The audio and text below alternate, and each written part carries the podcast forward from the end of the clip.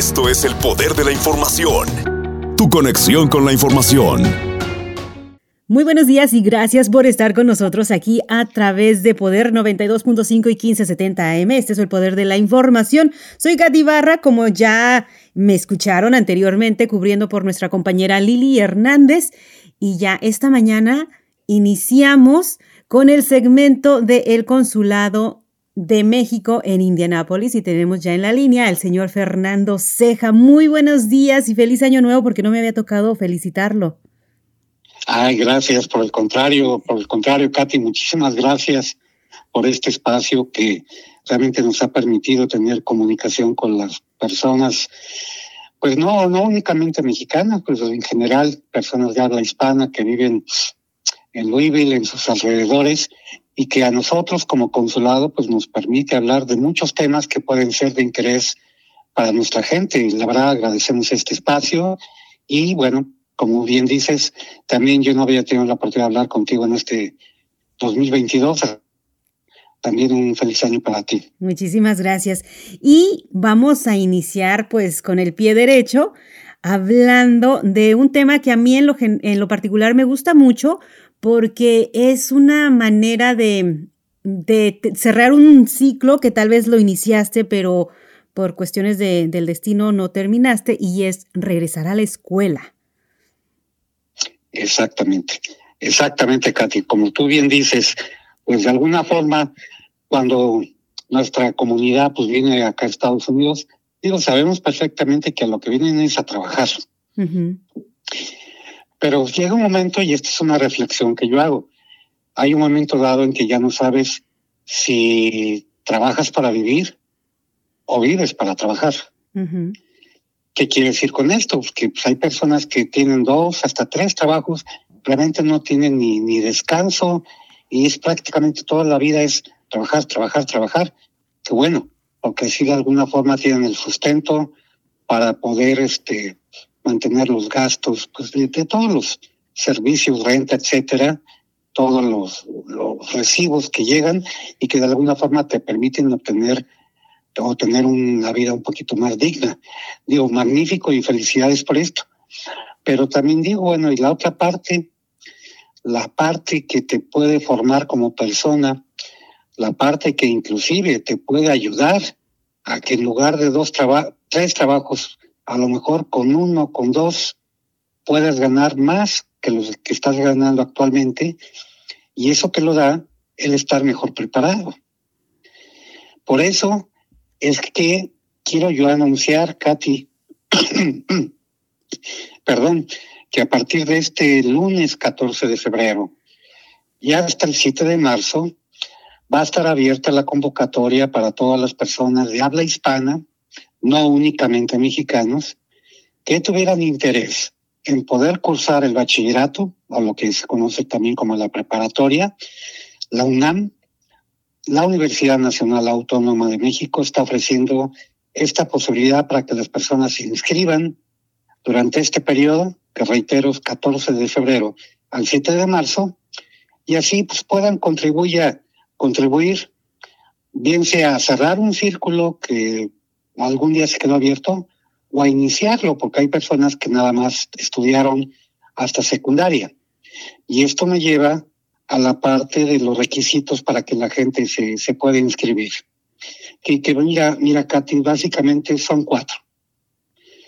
Es el certificado de secundaria con un promedio mínimo de siete. Es el acta de nacimiento. Es el comprobante de domicilio que tienen acá en el extranjero. Y únicamente para el caso de que las personas fueran de nacionalidad mexicana, el cuarto requisito, deberían presentar también la CURP, que es lo que se conoce que es la cédula única de registro de población. Y bueno, quiero aquí, si tú me permites, Katy, abordar dos cosas, pensando como alguien que ahorita nos está sintonizando y me diga, híjole, es que yo no tengo el acta. Bueno, hay dos formas de obtenerla. Una es en el consulado y número dos, la gente la puede sacar en línea también. Y es válida, es válida, nada más hay que meterse a una página que se llama Actamex, La gente anota todos sus datos registrales, nombre, apellidos, lugar de nacimiento, etcétera, etcétera. La imprimen y trae un código de barras y trae un QR, un código de estos QR, y esta, es válida. Y aquellos que no tienen la CURP, que repito es la cédula única de registro de población, pues también de igual forma de Internet, eh, buscan en el buscador de su preferencia obtener mi CURP y de igual forma tienen que anotar toda su información, se imprime y también es válida. Entonces también elementos para tener estos dos documentos. Si les faltaran, hay posibilidad. Ahora, habrá quien diga, es que yo perdí el certificado, no lo tengo. Bueno, también hay una alternativa. Aquellas personas interesadas y que digan, necesito un duplicado, bueno, es cosa que entonces me manden a mí personalmente un correo electrónico a mi cuenta del Consulado de México, fceja.sr.gov.mx, solicitando el duplicado. Yo les envío la solicitud que tendrían que llenar y la tienen que enviar junto con una copia del acta, con una copia de la CURP, y si tuvieran una copia fotostática por ahí perdida del certificado, también ayuda. Entonces nosotros la enviamos a México y México envía un duplicado del certificado. Claro está que debe tener un promedio mínimo de siete. Si es menor a eso, pues no, no le va a servir para poderse inscribir al bachillerato de la UNAM. Oye, Fernando, eh, eh, aquí pensando y recordando mi, mi certificado y digo, ¿en, en quién quedé? Me hiciste volver hasta la primaria y secundaria a ver cómo andaba, pero eh, muy buena información, anoté todo. Para la gente que nos esté sintonizando, lo vamos a poner también en las redes sociales para que lo tengan y se vayan como referencia. Muy, muy, muy, muy buena información. Sí, y mira, quiero mencionarte que también esta información ya la pusimos en el Facebook del Consulado de México. Me parece lo pusimos el pasado jueves y lo vamos a estar poniendo constantemente durante el tiempo que esté abierta la convocatoria, que repito, 14 de febrero al 7 de marzo. ¿Para qué? Porque ahí está el enlace conocido como el link, donde la gente hay que entrar a esa página para que ahí vaya enviando sus, sus documentos. Y quiero también no dejar de lado explicar un poquito, bueno, cómo es el procedimiento. Porque la gente dirá, ah, ok, yo me inscribo, pero bueno, sí hay que darles un poquito de referencia a cómo es el proceso. Del 14 de febrero al 7 de marzo la gente se inscribe y manda sus documentos.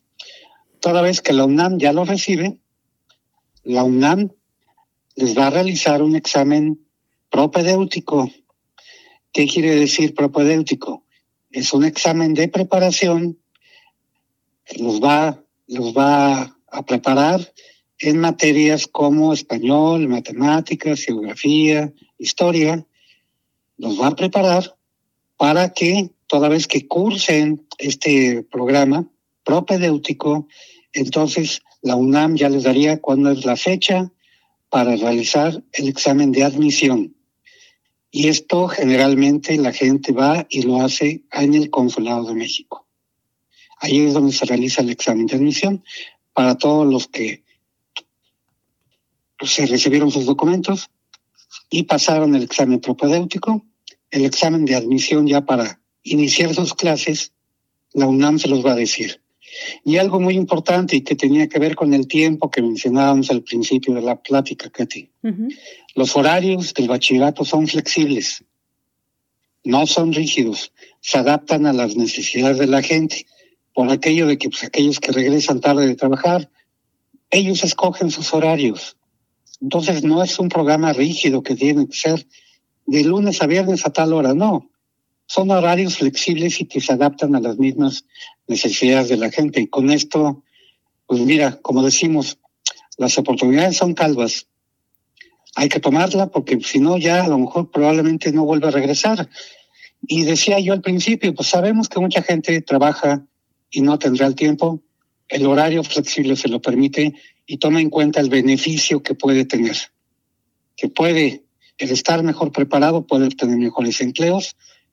Y un atractivo, un este atractivo más, Katy, es de que quien termina el bachillerato con la UNAM obtiene una beca del 100% para que también pueda hacer una licenciatura. Excelente. ¿Qué, ¿Qué, más le podemos pedir? Entonces, yo lo único que le pido a toda la audiencia que, que están escuchando en este momento, que lo consideren, de que sí le traten de inscribirse, que, que lo tomen en serio, porque como tú lo mencionabas, en lugar de tener tres trabajos, ¿qué tal si tenemos dos o uno y ya tengamos más tiempo para disfrutar con la familia, que es una de las razones por las cuales también queremos estar acá, ¿no? Calidad y cantidad. Calidad de vida. Exactamente. Ah, Fernando, para, no sé, para motivar un poquito más a la audiencia, ¿nos podrías dar algunas referencias de en el pasado cuánta gente ha tomado ventaja de, de, estos cursos, si han visto gente graduarse y, no sé, algo para, para motivar más a nuestra comunidad. Claro, claro que sí. Mira, este programa, de hecho, todos los consulados de México, que somos 50, todos lo estamos ya promoviendo. Entonces, cuando te digo que por lo menos dos, tres cinco personas por consulado se inscriben, si lo multiplicas ya por 50, pues diríamos que ya es un número representativo que ayuda para que la gente mejore un poquito más su formación académica. Eh, yo te quiero compartir que, ¿te acuerdas la experiencia que hemos tenido aquí en el consulado de Indianápolis? Porque no esta, esta no es la primera vez que la, convoca, que la UNAM lanza la convocatoria. Hemos tenido una buena cantidad de, de aspirantes y algunos de ellos lo han concluido satisfactoriamente y cuando han concluido, la UNAM manda el certificado y el certificado se los entrega al cónsul directamente ahí en las oficinas del consulado. Es un gran aliciente para las personas.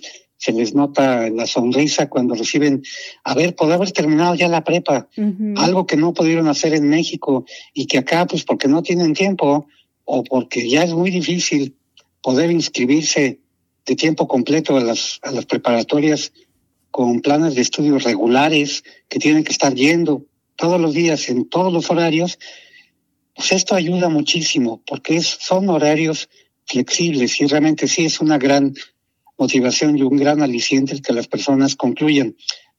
Ahora, lo que dije al final de mi intervención, este plus que ofrece la UNAM, pues significa que también que no solo la gente se, se quede en la preparatoria, quienes concluyen el bachillerato también podrían hacer la licenciatura porque tendrían una beca del 100% con la UNAM.